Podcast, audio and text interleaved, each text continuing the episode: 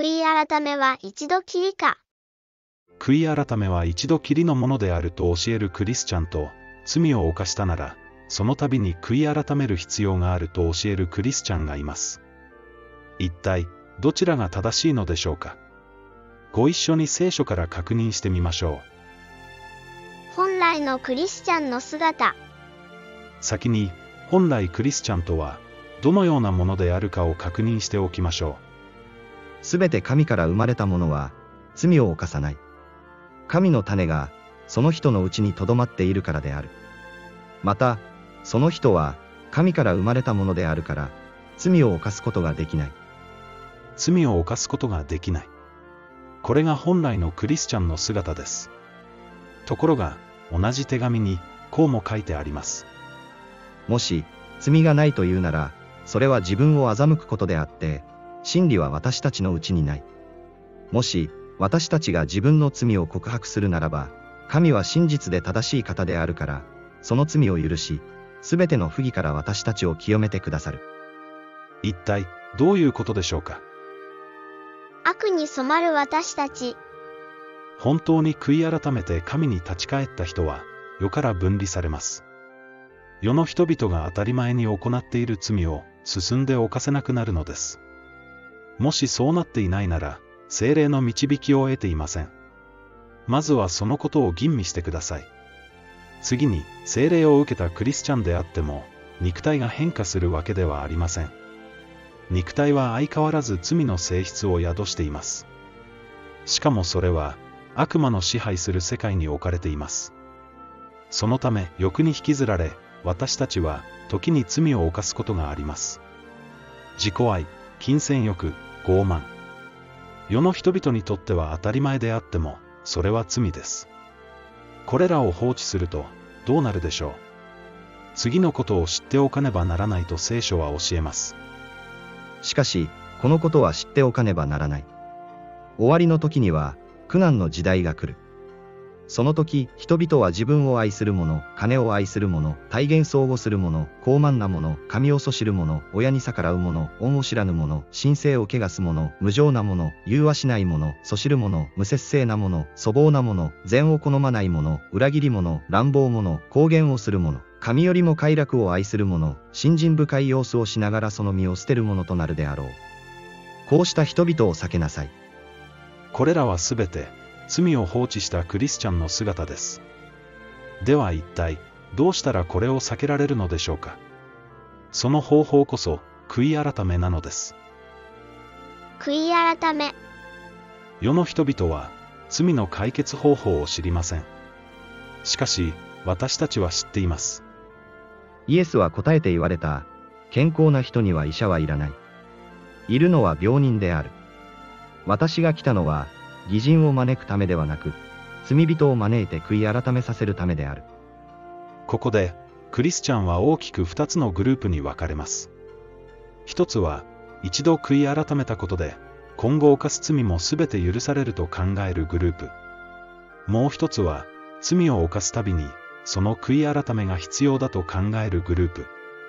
結論から申し上げますと、前者の考えは広く知られていますが、聖書的ではありません。後者こそ、聖書の教える健全な考え方です。あなた方は、自分で注意していなさい。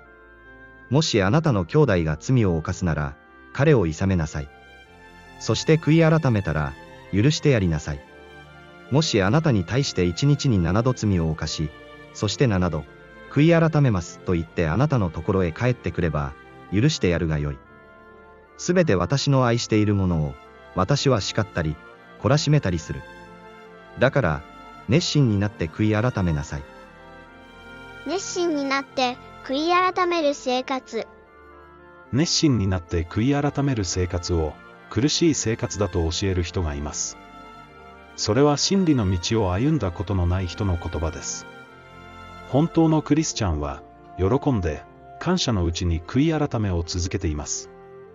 あなたは、汚い服を着続けるのと、日々洗濯された服を着るのと、どちらを好みますか？主は、私たちの小さな汚れであっても、それを洗い流そうと待っておられます。これを洗わないなら、私たちは主と何の関係もないものになってしまいます。もし私があなたの足を洗わないなら、あなたは私と何の関わりもなくなる。精霊のバプテスマを受けた私たちは、全身がきれいです。けれど主は、その後についた足の汚れさえも、洗ってくださろうというのです。これを恵みだと思わない人がいるでしょうか。罪悪感をなくす方法。罪悪感をなくす方法は、二つあります。一つは、開き直ることです。もう罪を犯しても良くなったと考え、気にしないことです。この方法は、罪悪感をなくすことはできても、悪に染まることを避けられないでしょう。もう一つは、悔い改めることです。悔い改めた罪は拭い去られ、決して思い出されないと主は約束してくださるからです。だから、自分の罪を拭い去っていただくために、悔い改めて本心に立ち返りなさい。私は、彼らの不義を憐れみ、もはや、彼らの罪を思い出すことはしない。そもそも、罪悪感とは何でしょう？それは精霊の導きであり、良心の健全な働きです。私たちが抵抗さえしなければ、神様は私たちを救ってくださるのです。ですから、これに向き合い、悔い改めましょう。そうすれば、私たちは完全に癒されるのです。偽りの教え？はっきり言いましょう。熱心になって悔い改めることを否定する教えは、偽りの教えです。もう騙されてはいけません。彼らの言い分はこうです。罪をいちいち謝罪するなら、それは相手との不健全な関係を築くことになる。本当にそうでしょうか？だから、祭壇に供え物を捧げようとする場合、兄弟が自分に対して何か恨みを抱いていることをそこで思い出したなら、その供え物を祭壇の前に残しておき、まず行ってその兄弟と和解し、それから帰ってきて供え物を捧げることにしなさい。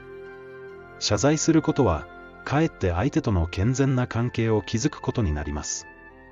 ですから、私たちは神との健全な関係を築くためにも、些細な罪さえ嫌い、熱心に悔い改める必要があります。そうしない人はどうなると聖書は教えるでしょう？もし私たちが、真理の知識を受けた後にもなお、ことさらに罪を犯し続けるなら、罪のための生贄は、もはやありえない。ただ、裁きと、逆らう者たちを焼き尽くす激しい人を、恐れつつ待つことだけがある。念のために言っておきますが、罪を犯したらすぐに救いを失うというのではありません。また、罪を犯すことで、神様の愛を失うのでもありません。主は初めから、罪人を愛し、そのような人を救うために来てくださったからです。罪意識を捨て、罪悪感を無視し、悔い改めをやめたときに、私たちは救いを失うのです。救いとは何でしょう？私たちは何から救われるのでしょうか？彼女は男の子を産むであろう。その名をイエスと名付けなさい。彼は、己の民をその諸々の罪から救うものとなるからである。救いとは罪からの救いです。ですから、悔い改めをやめたとき、救いを失うことは必然です。今、思い込みを捨てて、真理に向き合ってみましょう。罪を悲しみ、これを主に告白し、拭い去っていただくことは悪いことでしょうか絶対にそんなことはありません。それはとても良いことです。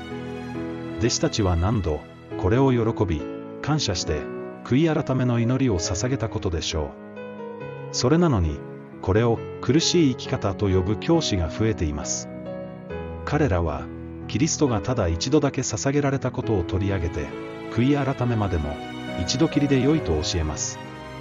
真実の中に嘘を混ぜ込むことで、巧妙に教えを曲げているのです。そのような怠惰な教えを喜んだのは、私たちクリスチャンです。このことを聖書は前もって警告していました。人々が健全な教えに耐えられなくなり、耳障りの良い話をしてもらおうとして、自分勝手な好みに任せて教師たちを寄せ集め、そして、真理からは耳を背けて、作り話の方にそれていく時が来るであろう。もう、こんなことを続けてはいけません。今日、神との健全な関係を回復し、本来の姿を取り戻しましょう。間違った教えをすべて手放して、聖書に立ち返る時が来ています。